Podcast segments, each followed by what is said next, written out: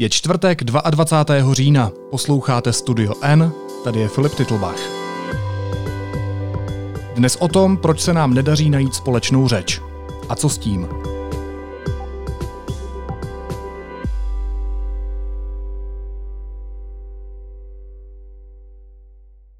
Strach z nákazy, nejistota, dezinformace, hoaxy, nedůvěra ve vládní opatření. Aspektů, které ovlivňují náš postoj k současné koronavirové krizi, je víc než dost. A promítá se to i do našich vztahů a společenské debaty. Proč se nedokážeme domluvit? O tom se budu bavit s psychoterapeutem Honzou Vojtkem a šéfem vědecké rubriky Deníku N Petrem Koupským. Ahoj. Ahoj. Ahoj. Petře, stává se ti v poslední době, že se kvůli koronaviru hádáš i s lidmi, se kterými se dřív nehádal, se kterými se neměl žádné spory? Slyš, mně se nelíbí slovo hádat. Já mám hodně flegmatickou povahu a moc do toho nevkládám takový ty temperamentní emoce, které obvykle spojujeme se slovem hádat se. Ale je mi smutno z těch diskuzí. Je mi smutno z nich, protože vidím, že velice často je neřešitelné domluvit se o tom, když dva lidé mají extrémně odlišný názor na to, co se to kolem nás vlastně děje. Odlišný názor ne na to, co by se s tím mělo dělat, ale na ta základní fakta. Na základní fakta typu, jestli vůbec nějaká epidemie existuje, jestli všechna čísla nejsou náhodou sfalšovaná, jestli skutečně už někdo na covid umřel, anebo jestli to jsou lidé, kteří by umřeli druhý den, nejpozději, možná o hodinu později, tak jako tak. Tyhle diskuze vedu. Je těžké se jim vyhnout, protože tím, že publikuju články, tak se nemohu vyhnout odpovědnosti diskutovat se čtenáři, nemohu se vyhnout tomu, že diskutuju se svými letitými známými o tom, co se vlastně děje. A ta zeď toho neporozumění z obou stran je šílená. A mám pocit, že oni, ti, kteří podle mého soudu zastávají ty naprosto nesprávné názory, tak jsou na tom úplně stejně, že taky nechápou, na jakou zeď to narážejí u člověka, který ještě před pár měsíci byl z jejich pohledu tak rozumný. A já vůbec nevím, co s tím. Honzo, úplně stejná otázka na tebe. Jak náročné je pro tebe komunikovat s lidmi o dopadech covidu, s blízkými lidmi? Je to náročný. Já mám nevím, jestli štěstí, ale asi jo. Mám štěstí, kdy nemám okolo sebe takový ty výrazný popírače. Jo? Takový ty, to, o čem mluvil před chvilkou Petr, to, že vlastně je tam nějaká zeď. Potkávám se s nima ale na těch sociálních sítích, na tom mým Facebooku, na tom mým Instagramu. Potkávám se s nima ale v terapeutovně, potkávám se s nima na terapiích. Protože ty lidi vlastně o tyhle ty informace, a teď se budeme bavit o těch fake prostě informacích, o těch nepravých, o těch chybných, nebo aspoň podle mýho, podle toho kritéria, že nejsou faktická, tak o nich třeba opírají svoji nějakou psychickou pohodu nebo naopak nepohodu. A já vlastně nechce při té své práci do toho musím šít a musím vlastně to vytahovat na světlo a vlastně s těma lidma to probrat. Ale na té terapii to má opravdu na tu terapii a proto jejich jako emocionální prožívání to má ohromnej dopad, který já v tuhle chvíli musím nějak zabezpečit a měl bych ošetřit, nebo nemůžu se mu vyhnout. Něco to se mnou dělá, protože tam jsou nějaký přenosový takzvaný a protipřenosový tendence, jako při té terapii. A já teď občas se dostávám do úzkých, kdy některé věci vlastně bych měl přejít, nereagovat na ně, protože by se ten člověk mohl dostat ještě do větší úzkosti, ještě do hlubších věcí a tak dále. Takže tenhle vliv to má na moji práci. Jaký vliv to má na tebe osobně? To, že, víš co, ta moje práce je extrémně sebereflexní, ve smyslu, že já neustále musím opravdu bádat v tom, co to se mnou dělá, protože já tam jsem pro toho klienta a vlastně musím neustále dělat, jako povídat si sám se sebou, říkat si, dobře Honzo, tak tady je pán nebo paní a teď si vymýšlím, jo, teď to opravdu jako není žádný relevantní jako klient, ale jo, je tam pán nebo paní, která věří, že je země placatá, jo, že jako flat earth. Jo, že ten prostě země placatá. Ve mně to něco prostě dělá, vyvolá to ve mně nějakou myšlenku, pane bože, tak přece 21. století, halo, to prostě jako opravdu není jako možný. Ale to téma, a já to ale v sobě musím to tak trošku, nechci říct potlačit, ale zaparkovat, já tomu fakt říkám zaparkovat, protože moje práce je vnímat jako tu zakázku toho klienta. Takže na jednu stranu je to pro mě, pro Honzu Vojtka je to komplikovaný, protože musím se sebou víc jako, nějak jako makat a dávat si ty hranice. Na druhou stranu ale vlastně díky tomuhle, a teď záměrně říkám slovo díky a ne kvůli, díky tomu vlastně mi to pomáhá umět si jako nastavit hranici pro tu moji práci. Petře, proč je tady značná skupina lidí, která zlehčuje dopady koronaviru, která například odmítá nosit roušky? Jak si to vysvětluješ z toho novinářského pohledu? To je velice jednoduchá otázka, na kterou těžko odpovědět podobně jednoduchým způsobem. Především ta skupina lidí, o kterých mluvíme, je velice různorodá. Motivace můžou být rozmanité, těžko do nich vidět. Já si myslím, že je potřeba rozdělit psychologické důvody, o kterých určitě daleko lépe než já pohovoří Honza, čili takovou tu snahu vypořádat se se situací tím, že ji budu ignorovat, to je podle mě převážně psychologický problém. No a ta druhá stránka věci, to jsou, řekl bych, nějaký objektivnější důvody, daný buď to špatným vyhodnocením informací, a nebo správným vyhodnocením informací ze svého ryze subjektivního hlediska. Pokud jde o ty faktické údaje, které se epidemie týkají, které ji popisují, ono jich je všude strašně mnoho. Je to velice nepřehledná záležitost. Je jich v zásadě tolik, že když si z nich chci vybrat nějaký svůj vlastní příběh, nějaké své vlastní vysvětlení, tak si to vždycky vyberu, ať je ten můj příběh jakýkoliv.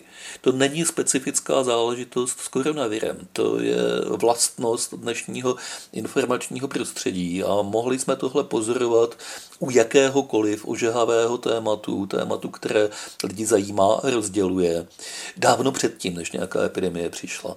Jenomže to nebylo tak zásadní, důležité, netýkalo se nás to všech, člověk to mohl vždycky vypnout, ignorovat, odejít od toho. Koronavirus vypnout a ignorovat prostě nemůžeme. Jsme pod jeho tlakem dnes a denně. A to, co si o něm kdo z nás myslí, to určuje chování, které se potom týká i ostatních.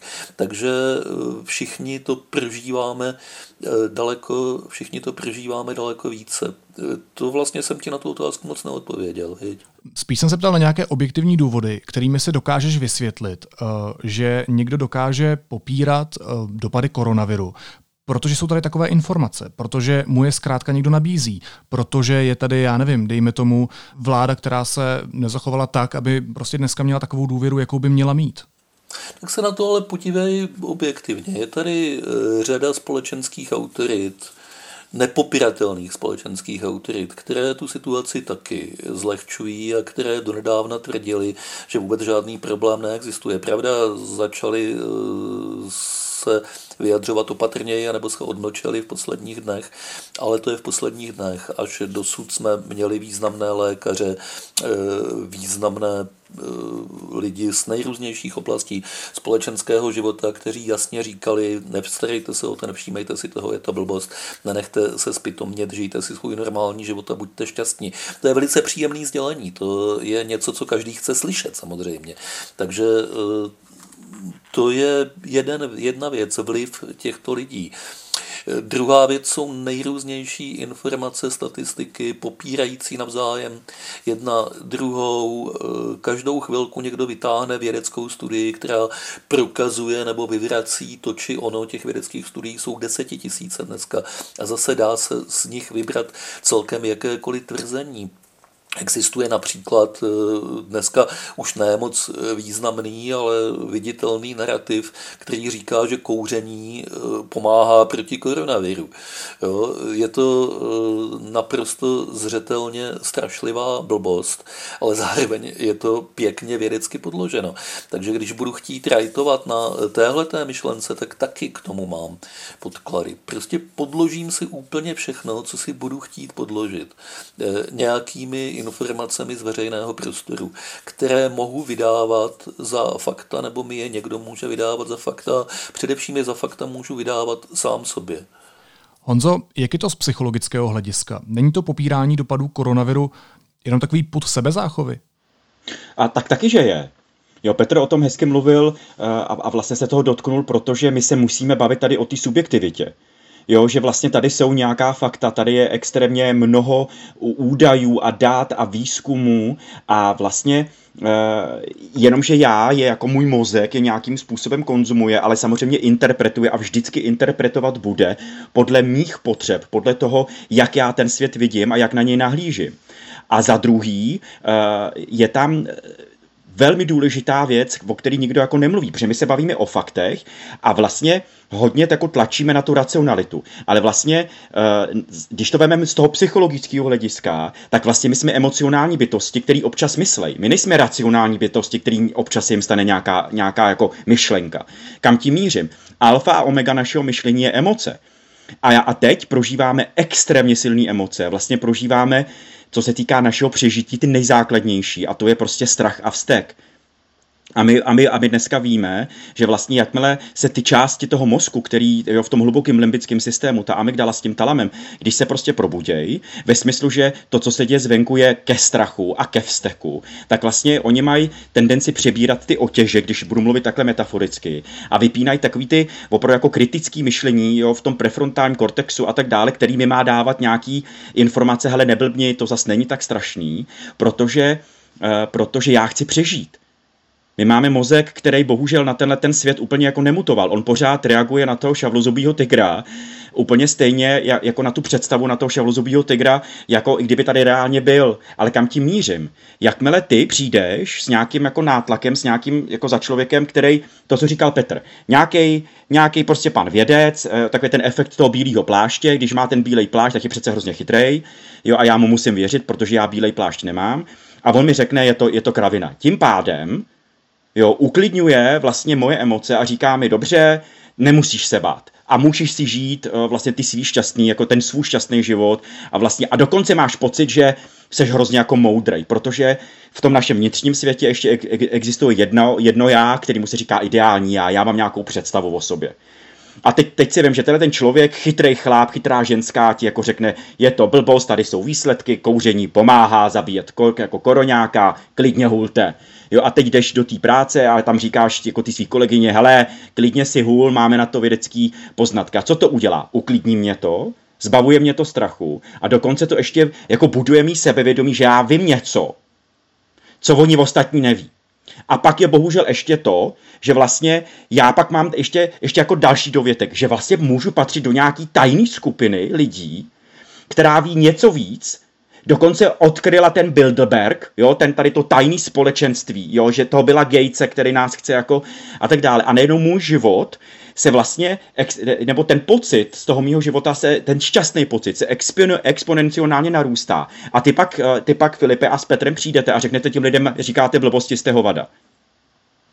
V tu chvíli okamžitě probudíte tu část strachovou a steklou, která nemá argumenty, a začne vlastně fungovat velmi emocionálně. Taky v těchto debatách víte, že nejvíc funguje jedna z manipulativních technik, a to je osobně osočovat. Že ty lidi najednou začnou, jako buď vás začnou citově vydírat, jak mi to, Filipe, můžeš dělat, Petře, jak je to možné, že to říkáte, teď jste byl takovej chytrý chlap. A nebo ti rovnou začnou nadávat, jo? Ten proces té disinhibice, jako na těch sociálních sítích, že ti rovnou řeknou, že ti uříznou hlavu a pověsí tě jako na kandelábr a tak dále, se tam jede. Ale kam tím mířím? Je to efekt jako emocí. Ty ses dotkl nějakého vnitřního světa a vlastně takzvaně ohrožuješ. Ty seš ten šavlozubej tygr. Proto pro ten mozek toho člověka. A když je člověk ohrožený, argumenty nefungují a nikdy fungovat nebudou. Naopak ještě daleko víc jakože přivádějí do vzteku. Já bych řekl prostý slovo, jakože nasírají toho člověka, ale neřeknu to, že daleko víc ještě rozpumpovávají ten bludný kruh toho kognitivní zkratky, toho cognitive bias, jako kterou máme prostě jako v hlavě, a vlastně to živí. Takže vlastně to, že ty se chceš s tím bavit a vlastně dodáváš nějaký argumenty, tak bohužel tvůj efekt je v tom, že spevňuje ten bludný kruh toho myšlení toho člověka a nemá to vůbec žádný efekt na to, že by přijal vlastně jiný názor. No a co mám dělat? Jak se mám s takovým člověkem domluvit? Možná i to je to, co jsme tady teď, proč tady teď vlastně si spolu povídáme. Víš co, já na to odpovím jinak. Velmi důležitý je, aby si zjistil takzvanou vnitřní agendu toho člověka. Každý máme nějakou agendu, každý máme nějaký důvod, proč s tebou buď tuhle debatu vedeme, nebo vlastně nevedeme a chceme z toho jako utíct. Takže jako ta vnější agenda je jasná, já přece dodávám fakta a chci tě přesvědčit, že tady vlastně tohle je pravda, tohle je bílý a tohle je černý. A pojď se na tom shodnout. Jenomže každý z nás máme nějakou vnitřní agendu. Takzvaný já se s tebou bavím, protože chci být nejlepší, nechci se bát, chci prostě ukázat světu, že jsem prostě dobrý, že chci dostat tohle místo, jo. Jsem lepší manažer než je ona, jsem lepší člověk než je on. Rozumíš mi, mám nějakou vnitřní agendu a většinou je to o emocích. Takže občas, když vlastně vidíš a učíš se to na nějakých jakože různých soft skillových kurzech, komunikačních dovednostech a tam se říká, že když je člověk takzvaně v dramatu, v silných emocích, tak je fajn to přerušit, nedodávat další argumenty, udělat pauzu, aby vlastně ty věci, ta neurochemie toho mozku, aby tam ty signály dotekly z toho limbického systému do toho prefrontálního kortexu, který říká, hele, ono to taky může být trochu jinak a připust, že tam je něco. Jenže tohle je taková jako obecná rada, která nemusí zrovna platit na tvůj kámošku, na mýho kamaráda, na moji mámu, jo, jako na jako teď, já nevím, na lidi okolo nás, na mojí tchýni, jo, a tak dále, protože její vnitřní agenda je úplně jiná. A teď pozor, Filipe, jo. Ten mozek, to přemýšlení toho mozku je extrémně energeticky náročný. Jako opravdu strašně. To je nejvíc energeticky ve smyslu, že nejvíc sežere sacharidu. Jo, ty glukózy nejvíc. Takže my se bavíme o nějaký vnitřní motivaci. Další klíč k tomu, jak pracovat s těma lidma, je vlastně objevit jejich vnitřní motivaci. Ona není vnější. Ona neexistuje. Já jako nemůžu nikoho namotivovat zvenku. Můžu ho inspirovat, jo, můžu ho stimulovat nějak a uspokovat jeho základní potřeby, ale nevyvolám v něm takový ten proces, že chci tě poslouchat, chci změnit svůj postoj, protože změna toho postoje znamená ztrátu energie. Ale ono to znamená i jako pro tebe. Jo, ono to znamená i pro člověka, který chce toho člověka přesvědčit, protože my jsme se vlastně bavili o tom, že i ty lidi jsou, který furt jako bojujou, jo, s těma tmářskýma jako věcma, tak nakonec zjistějí a řeknou, už to nemá cenu, už to nedělej. Jo, vyprdni se na to, to nemá cenu, z toho člověka nepřesvědčíš. Promiň, Honzo, ale teď ta sobecká otázka. Sám Petr říkal, a já mám úplně stejnou zkušenost, že je to často velmi neefektivní konverzace. Sám říká, že to žere hrozně moc glukózy, hrozně moc energie. Vlastně máš pak dojem marného boje. Kolik svojí energie do toho mám vkládat? Mám to vůbec dělat? Jo, Filipe, ta odpověď je jako naprosto individualistická, no kolik jí máš a kolik jí chceš věnovat. To já ale nevím, proto se bavím o tvý vnitřní agendě a bavím se o tvým vědomí toho, proč to chceš dělat. Rozumíš mi, je tvoje vnitřní agenda, aby si vyhrál? Aby toho člověka jako opravdu jako přesvědčil za každou cenu? Nebo je tvoje vnitřní agenda, ne, já chci tomu světu pomoct a zní to strašně jako klišoidně a to jako se poslouchám a že vlastně, a je mi vlastně jedno, jestli ten člověk to veme nebo neveme, ale já mám tady nějakou svůj, nějaký vědomí, nějakýho smyslu, nějakýho naplnění, že prostě chci ten svět třeba dělat lepší a že prostě chci těm lidem něco jako dát bez ohledu na to, jak to dopadne. No taky to může být náš vlastní vnitřní strach. Strach z toho, že když se všichni nebudou chovat zodpovědně, tak se to dotkne mě. Ale to je o tom. A taky právě, jo, rozumíš mi, takže a Petr na to hezky jako narážel, protože nám jde opravdu o životy. Ale jde o život tvůj i můj. Takže vlastně tady ta debata může být pro spousty lidí naprosto irelevantní, protože já se prostě kurňa bojím. Já se bojím, že tohleto chování týhle ženský, která tvrdí, že prostě jakože si nenechá vytřít nic jako žádnou špejlí a že tou špejlí do nosu dostane, buď tam bude lobotomie, to jsem fakt viděl, kdy to někdo posílal, že tou špejlí dělá někdo lobotomii prostě. Nebo že tou vakcínou tam prostě strčí Bill Gates nějaký čip a tak dále. Tak já se ale můžu opravdu bát a taková ta vznešená myšlenka, já tady bojuju za lepší svět, padá. Protože já bych tu ženskou nejradši proplesk chytý prostě pod krkem a řekl jako prober se ty. A teď nechci říct to sprostý slovo. Takže ta míra, nebo ten klíč může být opravdu o té sebereflexi. Proč já to dělám a jak moc je to jako důležitý si to udělat. Udělat si takový ten opravdu rizí psychologický efekt takového toho vnitřního dialogu, kdy si říká, má to pro mě prostě cenu? A pak je ještě B, a to je, mám já na to vůbec sílu, protože třeba chlapi, vaše práce je extrémně náročná, jo, v tom, že vy neustále někoho přesvědčujete, takže vy neustále jste v tom boji a furt jako investujete tu svoji vlastní energii do komunikace druhých lidí. Ale kde je vaše psychohygiena? Kde je to, jestli máte opravdu tu jako sílu?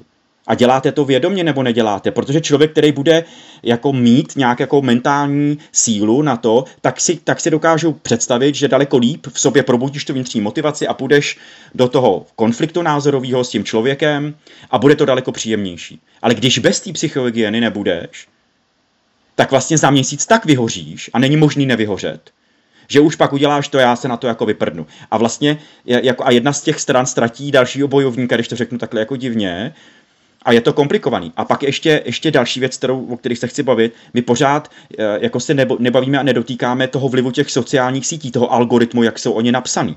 Ano, já jsem se toho chtěl dotknout v následující otázce, ale ještě než se k ní dostaneme, Petře, tebe se chci zeptat, kolik energie ti tyhle v uvozovkách boje berou?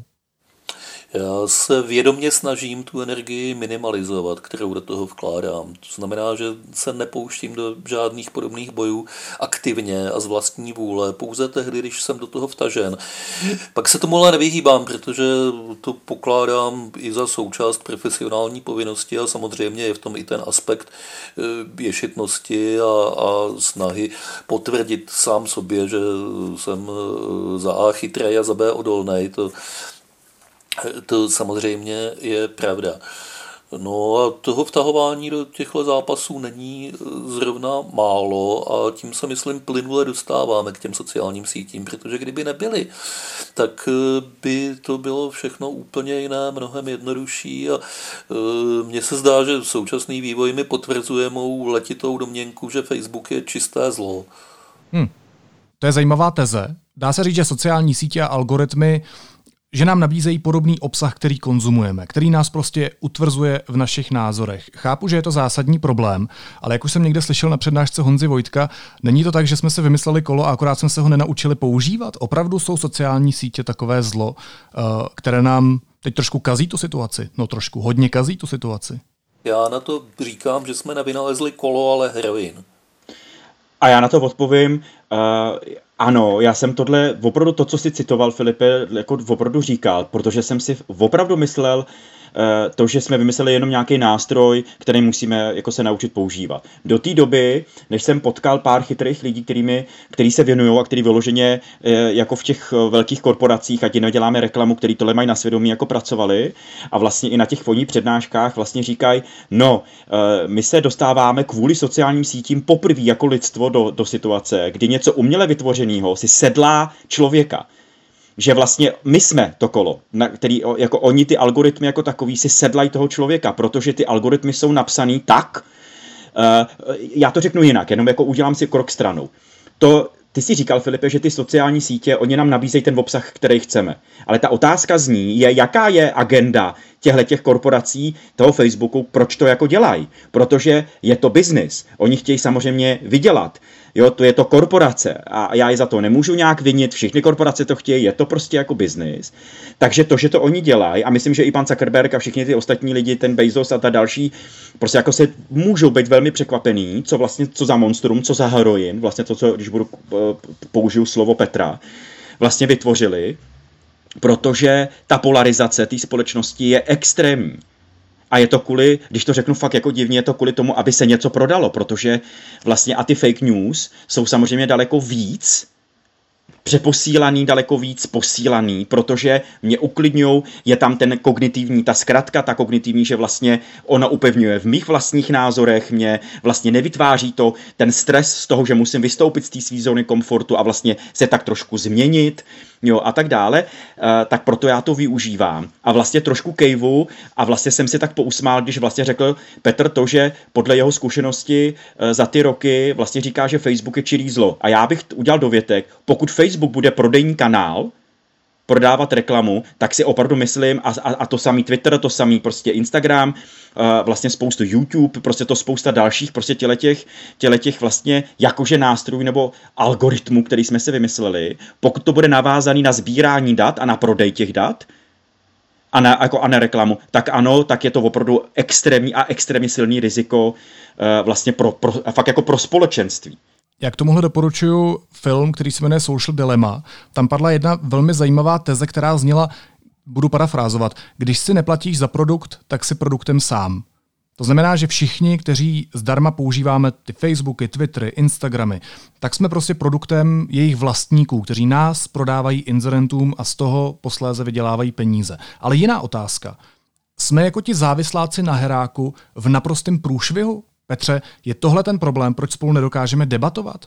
Protože jsme prostě závislí? To je spousta příčin a následků zamotaných do sebe, jako ten had, co kouše sám sebe do ocasu. Především je to technický prostředek. Kdyby tady sociální sítě nebyly, tak bychom nemohli komunikovat tak intenzivně, jako komunikujeme. Což by znamenalo, že spousta problémů se vyřeší automaticky sama od sebe. Na druhou stranu v téhleté praštěné době izolace bychom zase od sebe byli úplně odříznuti, což taky není žádoucí. Jo, ona ta droga, přitažlivost každé drogy je přece v tom, že mi dělá dobře, že je hrozně příjemné ji používat. Takže ty zážitky, které dostáváme ze sociálních sítí, jsou prvoplánově příjemné, to je to, co nás tam táhne. Můžu si tam povídat s lidmi, se kterými si povídat chci, můžu se tam předvádět, jak jsem dobrý. Splňuje mi to spoustu psychologických potřeb, naléhavých psychologických potřeb. Jo, ale zároveň mi to škodí. Já nevím, jak tyhle ty dvě věci od sebe oddělit, velmi pravděpodobně to vůbec nejde. Je to stejná mince jenom z jedné a z druhé strany. No, my dostáváme za lajky dopamin, že Honzo? A to je o tom, jo, ten mozek opravdu dělá všechno pro tu odměnu a tou odměnou je ten dopamin. Jo, že opravdu my to dostáváme a děláme všechno, abychom byli vlastně jako odměnění a proto vznikají ty závislosti. A já mám ještě jednu poznámku, protože ono to na jednu stranu opravdu vypadá tak, že ty sociální sítě nás jako mají tendenci zbližovat. Ale abychom prostě zjistili tu krutou pravdu v tom, že vlastně my si tam vytváříme úplně stejné sociální bubliny, jako bychom si je vytvářeli vlastně, jako kdybychom ty sociální sítě, ten internet prostě jako neměli, tak stejně já tam mám kamarády a lidi, kteří ladějí se mnou. Jo, dokonce jedna a teď, já nevím, jako, já jsem zapomněl jméno, právě to z toho filmu Social Dilemma, tam ta jedna paní vlastně říká, že ona trénuje svůj Facebook a sebe samu, že záměrně má za přátele na tom Facebooku, i na tom Instagramu a na tom Twitteru lidi, se kterými názorově nesouhlasí, protože chce vlastně překračovat tu hranici té sociální bubliny, ale od ruku na srdce, kdo z nás to dělá? A já nevím, jestli je to ale taky lékem.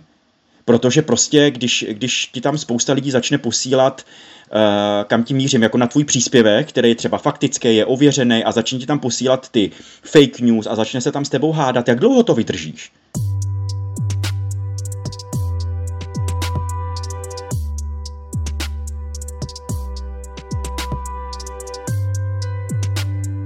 Pojďme dál. My jsme se bavili o lidech, kteří zlehčují dopady koronaviru předtím, ale pak je tady ještě část lidí z opačného spektra. Já znám třeba paní, která má úplně paralyzující strach, že umře. Ona má tak úzkostnou reakci, že sama dýchá jenom povrchově, snaží se nedýchat hluboce, protože se obává, že se jí ten virus dostane do plic. To je přece šílená zoufalost. Proč jsou tady lidé, kteří mají naopak až nepřiměřený strach z celé té krize a z toho viru? Protože... Já to řeknu jinak, já to řeknu trošku filozoficky, jo, a půjdu jako od zhora. My jsme prostě společnost, která vlastně tu smrt jako takovou, to vědomí té smrti a že jenom umřem, velmi jako vytěsnili z těch svých jako životů. A najednou se nám děje něco, co se prostě opravdu naprosto nám přináší do našich vlastních obýváků vědomí smrti. Jo, že vlastně tu smrt máme velmi jako daleko až někdy, jo, jako když jsem mladý člověk a nebo dobře, je mi 45, tak pořád ještě nemusím umřít, je mi 65, tak dobře, tak už to možná jako se blíží, ale je ta medicína tak daleko, jako ve smyslu, jako svým oborem, že vlastně já tady můžu žít jako ještě dlouho a tak dále. A my jsme vlastně opravdu, a teď hrozně zobecňuju, jo, my jsme opravdu jako společnost, která to téma té smrti úplně jako nemá zpracovaný a je vlastně velmi jako úzkostný. My se opravdu jako bojíme a jenom se, když se třeba vemeš nějaký filmy nebo vlastně třeba ze Spojených států nebo i tady u nás, tak když někdo jako umře, tak se dějou strašně dramatických událostí. My to nemáme zpracovaný a my neumíme s těma emocema a vlastně pracovat, protože smrt opravdu probouzí ty naše naprosto základní pudový strachy. Jo, a my už jsme se o tom povídali, že jakmile hrozí nějaké jako ztráta života, nebo aspoň totálně jako znekvalitnění, že budou mít nějaké postižení kvůli tomu koronaviru. Jo? Teď taky lítají a už se objevují ty první zprávy, že ten koronavirus prostě dělá něco se srdcem, dělá něco s mozkem, dělá něco s plícema, jako po tom, co už jako jsem jakože vyléčený, má to nějaký vliv. Takže už to není jenom smrt, ale to i nějaký jako fyzický postižení, který já si můžu prostě kvůli tomuhle viru prostě odníst. Tak to samozřejmě provokuje tyhle ty naše naprosto prazákladní strachy a atakuje nás to do té formy té panické ataky. Už jenom ta myšlenka, že se tady může něco stát, protože strach je reakce na konkrétní podnět. Jo, prostě vylezí nějaký chlap s kudlou a já se prostě bojím. Úzkosti jako vyplývají z toho, že mám představu o tom, že nějaký chlap s kudlou na mě jako přepadne, nebo že já se nadechnu a dostanu do plic koronavirus. Takže ten strach z té budoucnosti je komplikovaný. A proč to říkám? Protože největší selhání téhle vlády je v tom, že ona neumí pracovat a nepracuje právě s těma predikcema a de facto nám neříká, co se bude. To, co se děje v Německu, já nevím, jak se jmenuje ten týpek, já teď mám nějaký okno, ten vlastně jejich epidemiolog, který neustále ty lidi edukuje, neustále je jako na očích, říká jim, co se bude dít, Angela Merkel to říká taky a tak dále. A vlastně proto téhle vládě všichni vyčítají tu komunikaci, protože o tomhle to je. A když to neřekneš těm lidem, těm svým občanům, co nás vlastně čeká, jaký jsou pravděpodobnosti, jak jsou jako veliký, co se bude dít a tak dále, a vlastně neustále mlžíš a mní, tak vlastně podporuješ tu úzkost, ty úzkostní myšlenky a tu úzkost jako emoci a vlastně to živíš. Petře, my jako novináři v rámci tohoto tématu musíme informovat o smrti, protože lidi umírají. A zároveň, jak říká Honza, vyvoláváme v lidech strach, protože trošku jsme zapomněli informovat o smrti, trošku jsme se zapomněli zamýšlet nad tímhle tématem jako lidstvo, jako civilizace. Máme to dělat? Nepřeživujeme to zbytečně? Sebekritická otázka. Edukujeme dostatečně? Musíme to dělat. Musíme se snažit informovat o tom, co se děje, pokud možno nezaujatě a objektivně. A v tuhle chvíli to znamená informovat o tom koronaviru opravdu neúměrně hodně v porovnání s vším ostatním, protože to, co se děje kolem něj, toho je neúměrně hodně. S tím se dá těžko něco dělat. Je to rozhodující celosvětové téma, které určuje fungování společností, ekonomik, politiky, úplně všeho. Samozřejmě naše odpovědnost spočívá v tom, jakým způsobem to budeme dělat a možná i v tom dávkování. My jsme před několika dny v redakci, to si jistě vzpomínáš, projednávali, jestli bychom neměli nějak vědomě, systematicky zřeďovat to, co je na hlavní stránce webu, aby tam byla vždycky protiváha těch koronavirových informací. Dobře, snažíme se o to. Kromě toho máme taky objektivní nástroje na vyhodnocování čtenosti. To tak na webu je, že se všechno dá změřit do posledního puntíku. Uvedu příklad, já jsem před 2 dny napsal dlouhý a pracný článek o přistání americké sondy na asteroidu, což je historická událost z hlediska průzkumu vesmíru a kosmických letů, extrémně zajímavá záležitost. Ten článek si doteďka přečetlo 1000 lidí. Moje nejčtenější články o koronaviru čte 100-150 tisíc lidí. Jo. To je problém, se kterým je velice těžko hnout. Já si myslím, že hodně lidí už je uzavřeno v tom nekonečném cyklu, že je ty zprávy o viru sice štvou, stresují, ale na druhou stranu se bez nich nedokážou obejít, potřebují pořád další. Jo, já mám vlastně, tady jsem si ho fakt napsal, jakože nápad, protože jeden nějakou ideu, jo, jedno doporučení, které se vlastně říkají to všichni psychologové a vlastně terapeuti, terapeutky, když se jich někdo zeptá, jak jako pracovat s těmahle úzkostma, tak vlastně oni říkají, že zkuste nečíst vlastně všechny ty zprávy celý den, zkuste si prostě jako vybrat a vlastně filtrovat. A ten můj nápad je o tom, a fakt to míří i klidně k vám, jakože by se mně osobně, jako osobní bytosti, jako líbilo, osobní bytosti, to zní hrozně, ale jako Honzovi Vojtkovi by se jako velmi, velmi líbilo. Kdybych já prostě nemusel ty zprávy číst a ověřovat je vlastně celý den, ale že by se udělal nějaký sumář a já si prostě jako já nevím, v 7 večer nebo v 6 večer prostě sedl a šel jako otevřel si Deník N a tam si prostě přečet sumarizující článek, který by byl o tom, dneska se stalo tohle, znamená to tohle a vlastně a mějte se hezky a užijte si večeři, jo. Teď to hrozně jako nechci bagatelizovat. Proč to říkám? Protože my už jsme se bavili o tom, že ta práce s těma informacema neustále nutí ten mozek makat a vlastně opravdu jako unavuje. A když mám kritické myšlení, tak je to sice skvělá věc, ale když neustále ověřuju, jo, ty informace, tak já se opravdu jako fyzicky unavuju a hlavně mě to hrozně jako štve a vyplavuje ta druhá velmi silná emoce a to je ten vztek, protože bože můj, já už toho mám prostě plný zuby.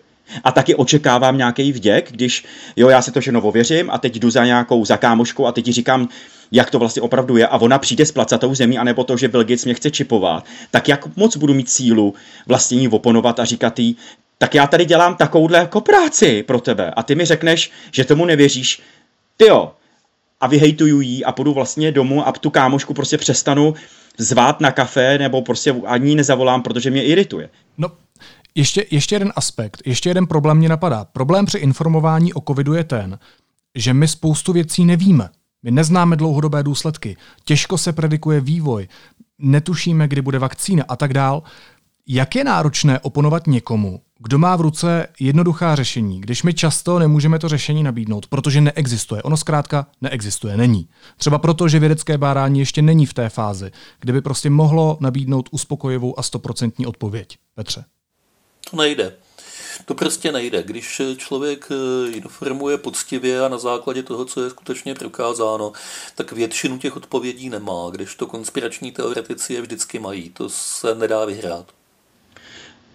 Já mám jenom poznámku v tom, že určitě pomáhá to, že vlastně říkat a začínat vždycky tu debatu těma věcma, na kterých se jako shodneme, jakože opravdu jako ověřená fakta. Takže i všechny ty články by měly prostě začínat tím, že vlastně ano, koronavirus dělá tohle, co už víme tohle. A udělat velmi jasný, jako rychlej, jakože nějaký skript, nějakou rešerši, tohle opravdu jako víme, co nevíme je tohle. A vlastně pak s těma lidma jako nabízet jim, hele já nevím, jo, jako pravděpodobnost, že to, co ty říkáš, je velmi malá, ta moje může být takováhle, jo, ale jako ono není problém v diskuzi říkat nevím, ale říct proč nevím je důležitý, protože nejsou na to výzkumy a tím pádem ale obrousit ty hrany, protože pak si můžeš dovolit říct i té protistraně, ale ty taky nevíš. Honzo, já se trochu obávám, že přesně tohle Petr Koupský dělá. My už jsme vydali spoustu článků, které měly titulek Co už víme o koronaviru. Petr často vysvětluje, proč nevíme nějaká vysvětluje, proč nemůžeme interpretovat nějaká data, proč je špatně koukat se na tyhle data, protože prostě nejsou vypovídající a tak dál. My tohle vlastně děláme. Já teda nerad, ale musím nesouhlasit s tím, co teď Honza řekl. Tohle funguje tam, kde platí pravidla racionální diskuze, ale většinou jsme mimo tohle hřiště. No, já to stáhnu zpátky na ty jako emoce. Mně jde o to, a proč jsem to vlastně říkal, tak je o to emoční pole, který může být velmi iritovaný, tak nějakým způsobem jako sklidnit a vlastně jako nabízet. Tak o tohle mi šlo. Jasně, že když ten člověk nechce poslouchat, a tak už jsme se o tom bavili, jo, ta vnitřní motivace toho člověka debatit s váma je vlastně může být nulová, nebo dokonce v mínusu, protože ho nějakým způsobem ohrožujete.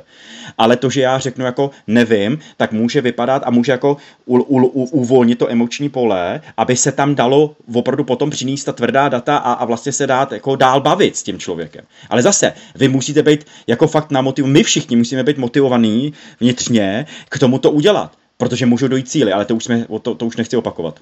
Co mě děsí, úplně stejně jako lidé, kteří zlehčují koronavirus, tak to jsou lidé z opačného spektra, kteří se zase odmítají bavit s těmito lidmi. Jedni říkají, my nejsme ovce, nebudeme nosit žádné roušky. A pak tady máš druhou skupinu lidí a ti říkají, to jsou hlupáci, Filipe, nestrácejte s nima čas, nepište jim, nebavte se s nima, máte dost jiný práce. Proč se spolu odmítáme bavit? No, protože to je to úsilí. Rozumíš, ty když to zkusil, Filipe, ty když to zkusil jednou, dvakrát po 50 000, tak a vlastně a ten výsledek je velmi malej, možná pro někoho nulovej, ale je to zase v rámci nějakého tvýho vnímání. Protože já vám, a trošku si troufnu říct, skoro garantuju, že spoustu lidí svojí prací jste prostě přesvědčili. a nebo vlastně jste aspoň mohli vlastně udělat vlastně ten posun, že řekli, dobře, může to být taky jinak, ale vy se s nima nepotkáváte, vy to prostě nevíte. Takže vy samozřejmě taky můžete žít ve svým vlastním kognitivním jako zkreslení, že máte pocit, že jenom bojujete, a ona to není pravda. Jo, protože jak Petr říkal před chvilkou, jako 1000 čtenářů o tom, že přistála sonda na asteroidu a stovky tisíc lidí. Já vám garantuju, že statisticky v těch stovkách tisíc lidí tam bude pár lidí, který jste rozhodně nějak oslovili a který si řekli, aha, ono to taky mohlo být trochu jinak. Jenom vám prostě nemají tendenci napsat. A vy to prostě nevíte. To zní dobře. Jo, a kam tím mířím? Takže ona, ta míra toho zoufalství, jo, ve který my můžeme žít, že to takhle není, tak může být taky ochlupená, protože zase i náš mozek nám přináší, a my víme, že ten náš mozek má takzvaný jako, má princip, říká se negativní ohlušování. On je opravdu jako negativníma informacema zahlcovaný, jakože, protože adaptabilita. On potřebuje si všímat těch negativních věcí víc, než těch pozitivních, protože na ně se musí jako adaptovat. Takže můj mozek má tendenci si vybírat ty negativní věci. A můj mozek má tendenci mi říkat, hele bacha, ještě jako musíš tady pořád být v té bojové, v tom stresovém, jako v té stresovém procesu, v té aktivaci, a musíš jako furt bojovat, protože tvůj mozek si záměrně vybírá, jo, že tady je ještě tady ta paní a tenhle pán a tohle a tyhle lidi, který ještě pořád jsme jako nepřesvědčili. Ale pak může být pomoc k tomu, že si řekneš, to prostě není pravda. No, já musím říct, že můj mozek má velmi velkou tendenci si vybírat negativní věci. Každopádně připomínka toho, že tady žijeme s covidem, je všude. Když vyjdete na ulici, máte tam lidi s rouškou, kteří nosí teda. Když jdete do obchodu, tak první věc, která si všimnete na dveřích, na ceduli, tak to je, že máte dodržovat hygienická opatření. Zapnete rádio, zapnete internet, zapnete televizi, prostě všude je koronavirus. Jak ta všude přítomnost ovlivňuje naše mozky, Honzo? Má ten mozek si vůbec z čeho vybírat, když říkáš, že si má vybírat? Je to strašně těžký, protože k tomuhle, abys to dokázal vlastně dělat vědomně, tak potřebuješ právě mít nějakou dostatečnou jako sílu, nějakou takzvanou psychickou odolnost, která ti řekne, ne Honzo, to, že ty máš pocit, že je pár lidí, kteří nenosejí roušky, tak to není pravda, protože ti řekne, ověř si to, a jdeš po ulici a všimáš si lidí a zjistíš, že z těch 100 lidí, který si potkal, jako neměl jeden člověk jako roušku. Takže jak to, že si myslí, že je tady hromada lidí, kteří nenosí roušky, to prostě není pravda. Ale k tomuhle ty potřebuješ mít to vnitřní přesvědčení, že to chceš udělat. A teď si vem, že se bojíš o místo, bojíš se o svý děti, teď máš mámu v nemocnici na přístrojích, protože ona opravdu chytla koronavirus. A když se ti to stane, tak vlastně to, že máš osobní zkušenost, protože my se pořád nebavíme o osobní zkušenosti. My se bavíme o tom, že tady se bavíme hypotetický dva lidi, který vlastně si tohle myslí o koronaviru a ten druhý člověk si myslí něco jiného. Já vám garantuju, pánové, že jakmile budu mít osobní zkušenost, jakmile mi moje máma, můj partner, moje partnerka, mý děti onemocněj, tak přestanete vlastně zpochybňovat, že ten koronavirus tady není. Nebo je. Rozumíte mi? Takže my vlastně pořád přicházíme s nějakýma vzdušnýma zámkama. Jsou to jenom nějaký data, jsou to jenom nějaký informace, který můj mozek vždycky bude zpracovávat podle toho, jak on to potřebuje. Ale a všechno to skončí v momentě, kdy ty lidi dostanou osobní zkušenost. A my jsme teď v momentě, kdy očividně jsme si jako společnost potřebovali dojít k téhle osobní zkušenosti a mít ty desítky tisíc lidí nakažených prostě tím koronavirem a i ty tisícky nebo stovky lidí v té nemocnici na těch prostě přístrojích. A taky pak je další efekt, že my možná taky trochu spěcháme. My máme jako ten tlak toho vlastně to, co si popisoval, že prostě všude je to. Ten covid je všude přítomnej. Vidíme ho, symbolizujou to ty roušky na těch ksichtech těch lidí, který vidíme na ulicích. Já to záměrně říkám ksicht, protože už mě to rozčiluje, jo, a tak dále. Ale je to moje kognitivní zkreslení? No, já tím chci říct jako jinou věc, jo. Ten mozek potřebuje čas na toto zpracovat. My chceme hned, my jak jsme doba extrémně rychlá, tak my chceme, aby ty lidi okamžitě přijali to, co my říkáme. Jo, ale ono já potřebuju opravdu chvilku času na to, aby ten mozek toho člověka si taky řekl a udělal ten vnitřní dialog, hele, a ono to tady opravdu může být trochu prostě jako jinak. My strašně tlačíme, ten vliv toho tlaku je jako extrémní, proto to vlastně i polarizuje tu společnost. Jo, že to je černý-bílý, protože my to chceme jako hned. To, co já třeba říkám svým klientům na terapiích, je nespěchejte na sebe. Jo, protože ten prožitek, ta emoce musí jako opravdu projít, musí jako se odžít, já ji musím pochopit, musím ji nějak zpracovat. A to nejde hned. Jo, my máme pocit, že jsme takový chodící jako kalkulačky, jo, že opravdu jako racionálně to všechno zpracujeme, ale ono to udělá tu emoci A já teprve tu emoci, s tou emocí já musím jako pracovat. A takže vlastně možná ten tlak té společnosti na to, hned to přejměte, hned se chovejte racionálně, je vlastně irelevantní a velmi škodí.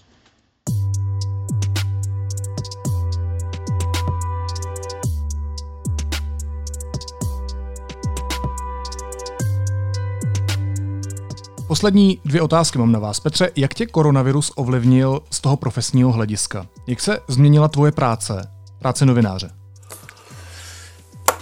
No, když pominu takové ty samozřejmé triviality, že jsem se musel naučit novou věc, o které jsem nevěděl vůbec, ale vůbec nic na začátku. Za prvé, za druhé, že pracujeme převážně z domova, nejsme v živém kontaktu v redakci, což u novináře je nezvyklé a nepříjemné. Tak mě ovlivnil hlavně v tom, že jsem začal jiným způsobem uvažovat o své odpovědnosti za svou práci. Člověk, který není úplně lehkomyslný, tak tu odpovědnost vždycky pociťuje, musí pociťovat za to, co dává do veřejného prostoru a podepisuje svým jménem, ale teď je podstatně vyšší, protože nemyslím si, že by se našimi články někdo řídil v otázkách života a smrti, ale řídí se jimi, tak jak si o tom tady celou dobu povídáme, nevyhnutelně v otázkách emocí, které to v něm vyvolává. My ty emoce pomáháme vytvářet. A vytvářet v lidech emoce v téhle době, to je nesmírně odpovědná záležitost, na kterou by se mělo myslet, i když je jasné, že to nemůžeme mít 100% pod kontrolou, co si z toho kdo vezme. Ale já se o tom snažím přemýšlet co nejvíc. Je to zátěž, ve mně to potom zpětně vyvolává nepříjemné emoce, ale myslím si, že to jinak nejde, že to prostě patří k době, že to je ta daň té době, kterou je člověk při téhle profesi povinen odvést. Honzo, u tebe mě napadá, že kvůli koronaviru nebo kvůli té situaci musíš vést ty terapie distančně, to znamená třeba po Skypeu. Je to problém, je to zásadní problém, který nějak ovlivňuje ty terapie. A máš víc klientů kvůli koronaviru? Určitě mám víc klientů. Já vlastně teď poslední x měsíců vlastně od toho jarního lockdownu nebo od jarní karantény, tak vlastně já neustále jako odmítám ty klienty, protože já mám fakt jako plno a jenom mám nějakou kapacitu. Prostě takže jako když mi lidi napíšou, tak já jim furt říkám, mě je to hrozně líto a já fakt nemám a posílám je. A mám seznam, jako tady neustále rozšiřuju kolegů a kolegyň, kam ty lidi prostě jako posílám. Ale kam tím mířím, má to svá specifika. Jo? My jsme teď zjistili a vlastně to je velký pozitivno, že vlastně se dají vést ty terapie po Skypeu, jo? Že mi tam samozřejmě mě tam chybí, já jsem velmi člověk, který potřebuje mít to kompletní tělo, jakože tu neverbální komunikaci těch lidí u sebe, abych na to mohl nějak jako reagovat, ale umím využívat a myslím, že spousta těch terapeutů a terapeutek to opravdu jako využívá k tomu, že ten Skype, ty videohovory, to video, tak vlastně a ta terapie může opravdu být, protože ono, celý základ terapie a práce s člověkem je založena na ty vnitřní motivaci. Jakmile ten člověk opravdu chce něco se sebou dělat, tak je mu vlastně trošku úplně putná, jestli sedíme naživo, i když je to příjemnější, anebo prostě jako po Skypeu, protože ty procesy se tam dějou, protože ona ta terapie vlastně se neděje tu hodinu, co já se tam s tím člověkem jako povídám. Ona se děje a my jsme se toho teď dotkli před chvilkou, když od té terapie odchází, kdy ten mozek zpracovává to, co se tam dělo a vlastně zpracovává ty emoce. Jo, a já mám, no povídej, tak to je všechno. Ne, promiň, ještě si neodpustím jednu otázku na závěr. Možná mýtus, ale jak se dotýká ta krize tebe samotného? Má i psychoterapeut někdy slabou chvilku, kdy se schoulí do rohu a vybrečí se?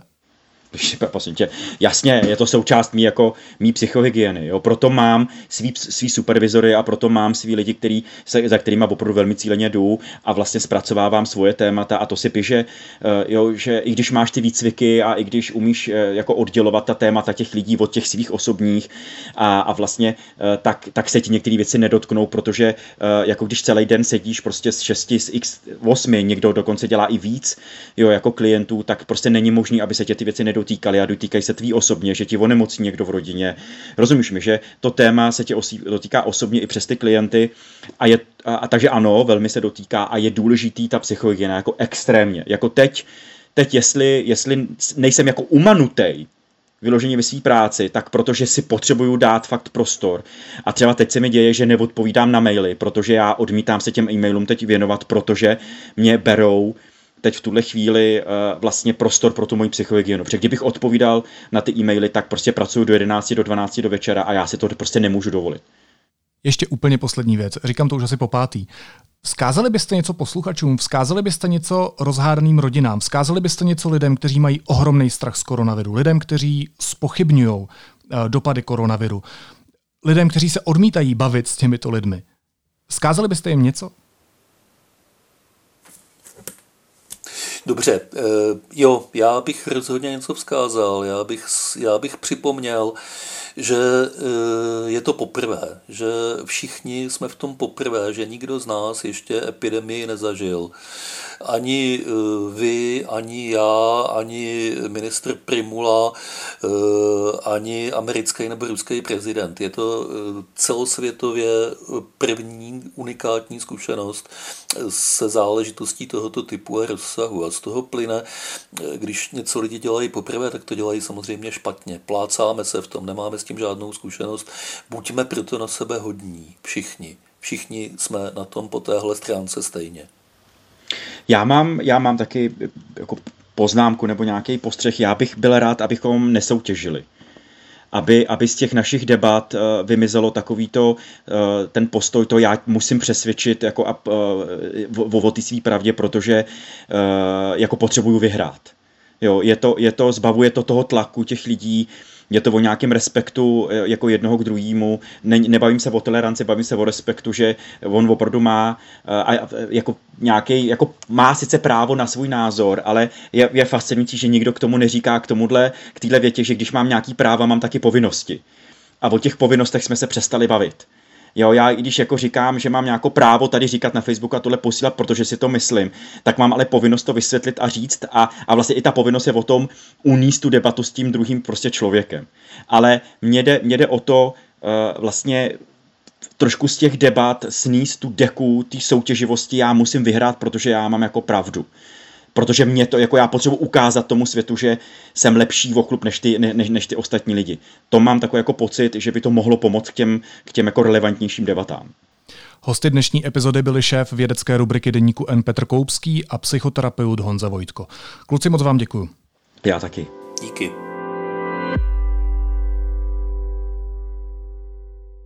Milí posluchači, Studio N bylo díky vám nominováno v prestižní anketě Křišťálová lupa.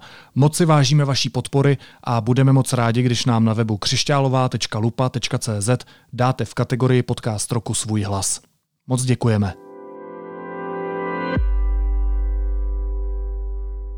A teď už jsou na řadě zprávy, které by vás dneska neměly minout. Prezident Miloš Zeman odložil předávání státních vyznamenání na příští rok. Důvodem je šířící se epidemie. Vyhověl návrhu ministra zdravotnictví Romana Primuly. Oznámil to kancléř Vratislav Minář.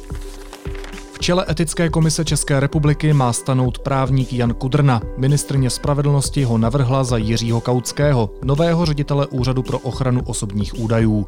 Komise rozhoduje spory o udělení osvědčení příslušníka protikomunistického odboje.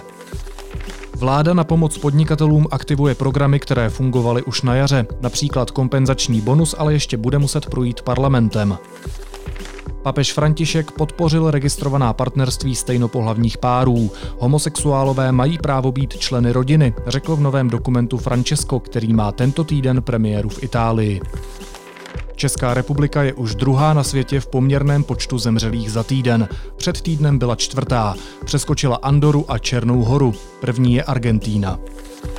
A ministr obrany Lubomír Metnar požádal o mimořádné svolání vlády. Kabinet by měl schválit nabídku Spojených států na vyslání vojenských lékařů a zdravotníků do Česka.